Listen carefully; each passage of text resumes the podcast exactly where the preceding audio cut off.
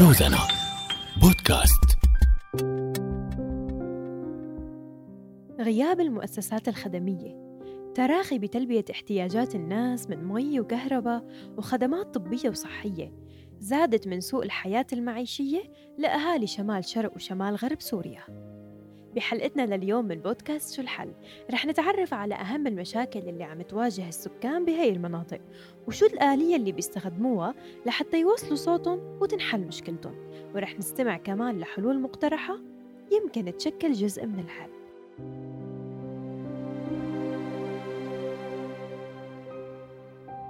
تأمين الخبز والمحروقات هي من أبرز المشاكل الخدمية اللي عم تواجه ريام وأكثر الأهالي بمناطق شرق الفرات.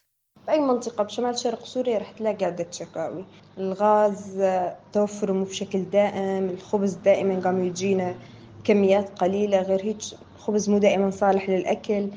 المحروقات بشكل عام وضعهم هين عندنا مو زيادة تأخر بيهن. طريق الطرقات اللي عندنا هين موجودة مو دائما هي طريق آه، طرقات صالحة مثلا. حتى للمشي ما انها صالحة طبعا ما ننكر بداية الأمر كنا نشتكي نقدم شكاوي للبلدية بس ما نحس يعني إنه يطلع منها نتيجة فلذلك وقفنا إنه هذه الشكاوي.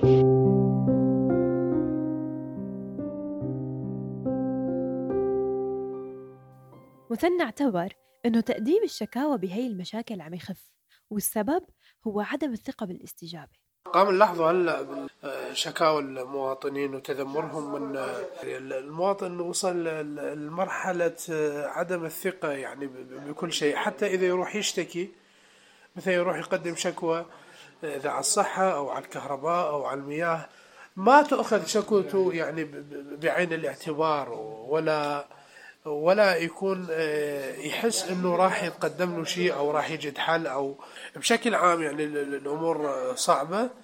آه، نتمنى إنه آه، يكون التفات لهذا الجانب من ناحية أخذ شكاوى المواطنين بعين الاعتبار. البوابة الإلكترونية. مشروع جديد انطرح بالحسكة كحل من الحلول ليسهل آلية تقديم الشكاوى بآخر عام 2022 هالمشروع بالتعاون بين المجلس التنفيذي بالإدارة الذاتية ومنظمة شهر للتنمية ريحان الرئيسة المشتركة بالمكتب الإعلامي اعتبرت أنه هي البوابة من حق المواطن ليشارك بصنع القرار. انطلاق هاي الموقع أجت من إنه آه، تعزيز المشاركة المجتمعية بين الإدارة والمجتمع وإيمان من الإدارة الذاتية إنه آه، المواطن هو اللي بيصنع القرار. كمان تم تدريب عدد من الموظفين العاملين ضمن الهيئات والمقاطعات كمكتب الإعلام الشيء اللي بيقع على عاتقنا. نحن بنفرز هي الشكاوي وبنبعثها للهيئات. كمان هلا بتطوير الموقع رح يتم إضافة كتير أقسام. كمان رح يكون في مسؤولين بكل الهيئات. رح تكون طريقة الرد على الشكوى من الهيئة نفسها. آه، هي الهيئة تحوي على ثلاث بوابات آه، شكاوي واردة شكاوي منجزة شكاوي قيد الإنجاز آه، كمان الشخص اللي فيه يقدم الشكوى يقدر بعد فترة لما يحفظ اليوزر تبعه يراجع يشوف شكواه وين وصل منجزة غير منجزة قيد الإنجاز عم نرد عليه طريقة الحل وكيف بتكون.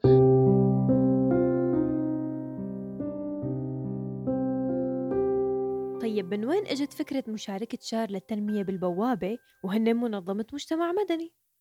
فاطمة الأحمد مديرة المشروع اشتغلت مع فريق لتأهيل وتدريب كادر متخصص للعمل على الموقع وآلية الاستجابة الشخص كان بأي منطقة في إقليم الجزيرة بده يقدم شكوى أو مقترح كان لازم يجي على عمودة لي للمجلس التنفيذي ليقدم الشكوى أو المقترح اللي عنده ولنعزز مفهوم المشاركة المجتمعية ونفعل مفهوم الشفافية والمساءلة في المؤسسات ونبين أهمية المشاركة وتأثير المواطنين كيف عم بيأثروا على صناعة القرار ونأكد على آه، أهمية دور منظمات المجتمع المدني بالمنطقة بتصميم موقع بوابة الشكاوي والمقترحات اللي يعني بيكون مثل بوابة ليوصلوا للإدارة ليحسنوا جودة الخدمات الموجودة ضمن المؤسسات. ويلتزموا أكثر آه، للاستجابة للمواطنين. آه، قامت شار آه، بالتأهيل كادر متخصص قام بتدريب العاملين على الموقع العمل على آلية الاستجابة والتغذية الراجع ونحن حاليا عم نقدم لهم الدعم الفني والتقني لفريق العمل ومتواصلين مع بعض.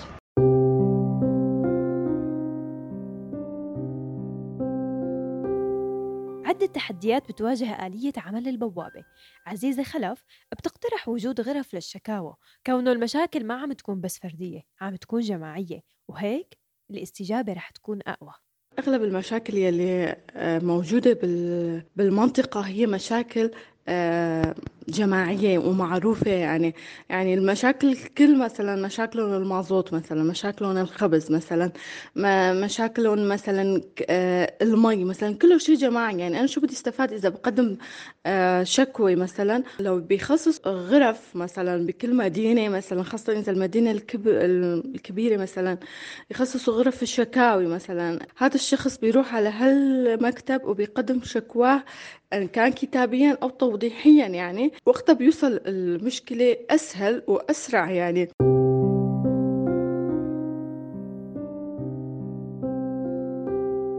منطقة شمال حلب بتعاني من كتير مشاكل كمان وخصوصا المرتبطة بمعيشة الناس مثل مشاكل المي والكهرباء وغيرها كتير. التراخي بالاستجابة للشكاوى دفع شباب وصبايا ناشطين بالمجتمع المدني لإطلاق مبادرة لاستقبال شكاوى الناس. عبد القادر عثمان مدير مكتب إعزاز الإعلامي وناشط بالمجتمع المدني أطلق فكرة لجنة آلية متابعة الشكاوى مع 30 شاب وصبية طوعوا معه ليستقبلوا الشكاوي من الناس وليكملوا متابعتها من خلال التواصل مع المؤسسات المعنية بالشكاوى وليحاولوا كمان يلاقوا حل سريع للطلبات والشكاوى المقدمة. آلية العمل هي وجود متطوعين نحو 30 متطوع آه، في مكتب إعزاز الإعلامي موجودين حاليا من الشباب. طبعا شباب لا ينتموا لا لتيار سياسي ولا عسكري ولا حزب ولا شيء ولا يعني عندهم ايديولوجية معينة قائمة عليها الفكرة.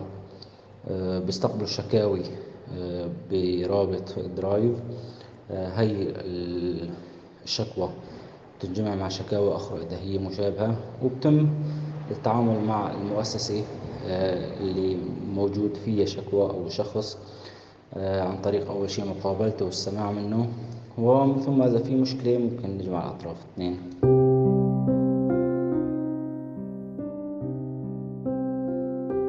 بلشت اللجنة تشتغل وتستقبل الشكاوى بمكتب إعزاز الإعلامي وبلشت الناس تتفاعل مع هاي المبادرة وقدروا القائمين عليها إنه يبادروا بحل مشاكل بيعاني منها كتير من الناس وخصوصا مشكلة توريد المي لمدينة إعزاز من سد ميدانكي بعفرين هلا أنجزنا على صعيد المياه آه، العقد بين منظمة الورد فيجن والمجلس المحلي.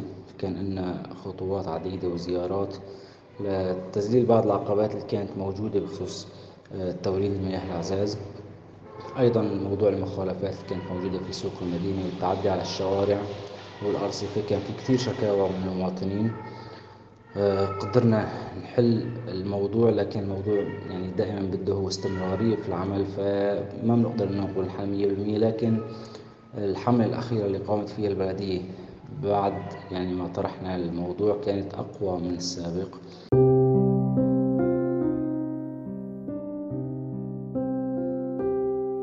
باب الشكاوى عم يكون مفتوح لكل المواطنين والمواطنات. عريفة موسى ناشطة بمجال حقوق المرأة والمجتمع المدني بتخبرنا عن أهمية وجود آلية شكاوى بتخص قضايا النساء والمطالبة بحقوقهم بالحياة العامة.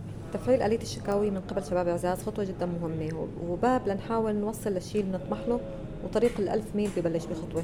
باب الشكاوي مفتوح لكل المواطنين والمواطنات لذلك كان في قسم مخصص للنساء مسؤولة عنه صبايا حاولنا كثير خلال الفترة الماضية نحكي على السوشيال ميديا ومن خلال لقاءاتنا مع الصبايا حتى نخبرهم إنه باب الشكاوي مفتوح. طبعا كان في صبايا عم يجوا يقدموا الشكاوي الخاصة فيهم لكن النسبة كانت ضئيلة مقارنة بالشباب. كثير مهمة مشاركة النساء وكثير مهم لما بتكون النساء عم تشارك وتناقش وتطالب بحقوقها ضمن الحياة العامة. وواحدة من فضاءات المشاركة إنه تكون النساء عم تشارك بتحسين الوضع الخدمي في المنطقة وهذا الدور ما بيقتصر على الرجال فقط. النساء دورهم مهم وضروري جدا. وهون عم نحكي عن مسؤولية عامة بدءا من الصبايا الناشطات لصبايا المجتمع المحلي للصبايا العاملات في القطاع الخاص. وتحسين مستوى البلد مرتبط قديش نحن قادرين إنه نفعل آليات الشكاوي والمساءلة. وهذا الكلام بده استجابة من كل الفئات. وإذا ما استجبنا بعد شهر من تفعيل هالآلية المهمة ما رح تنجح لأنه أولا وأخيرا نحن المسؤولين عن نجاحها.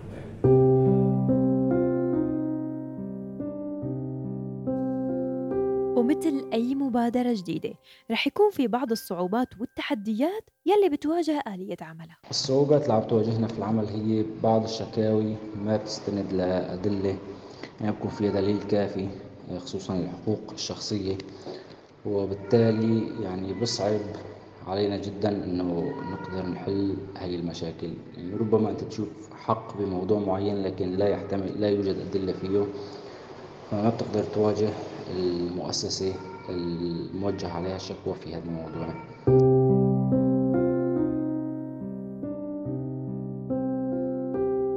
عادة في عوامل كتيرة بتأثر على كفاءة وفعالية نظام الشكاوى شو ما اختلف شكله وطريقته. ومن أهم هي العوامل هو عدم ثقة الناس بمدى فعالية وجدية الاستجابة لهي الشكاوى. إضافة للصورة النمطية عن عمل منظمات المجتمع المدني الموجودة بالمنطقة وعدم وجود شفافية مطلقة. كل هي الأمور وغيرها بتأثر على زيادة عدد الناس اللي عم بتقدم الشكاوى وتتلقى استجابة عليها. بس في حلول تمت بعدة دول حول العالم لتفادي هي العوائق. منها وجود قانون واضح للشكاوى باعتماد تصنيفات الأمم المتحدة بشأن انتهاكات حقوق الإنسان بالتقارير السنوية للشكاوى عدم الاكتفاء بعرض تصنيف الشكاوى رقميا من حيث عدد الشكوى يلي عم يتم تلقيها قياسا باللي تمت معالجتها لازم يكون في مؤشرات بتتعلق بطبيعة المعالجات اللي صارت خلال عملية حل المشكلة. وأخيرا لازم يكون في تعريف من خلال وسائل الإعلام والإعلانات الإلكترونية كمان بالشوارع لتوصل لكل الناس. بختام حلقتنا لليوم. البوابة الإلكترونية أو التغطيات الإعلامية اللي عم ترصد مشاكل الناس وتوصلها للجهات المعنية وغيرها من الوسائل اللي عم تحاول تكون عامل فعال لتحسين الوضع الخدمي بهي المناطق ما عم تحل مشاكلهم مية بالمية. فيا ترى شو الحلول اللي ممكن تصير ليقدروا الناس يكونوا عم يوصلوا مطالبهم وتتحقق بطرق سريعة وسهلة وشفافة؟ وهل هذا النوع من المبادرات بيساهم بتخفيض عدد الشكاوى وارتفاع نسبة حل المشاكل؟ شاركونا باقتراحاتكم وآرائكم من خلال التعليق على post الحلقة بصفحتنا على فيسبوك روزانا بودكاست. كنت معكم أنا أسمى بالتقديم وهالحلقة من أعداد نور الأحمد وعبد الكريم الثلجي. المكساج لعقبة خليفة الإشراف والإنتاج لمحسن إبراهيم التصميم البصري لدليار علي وآية خربطلي وبال social media آدم الرمادي وكاتيا الداغستاني.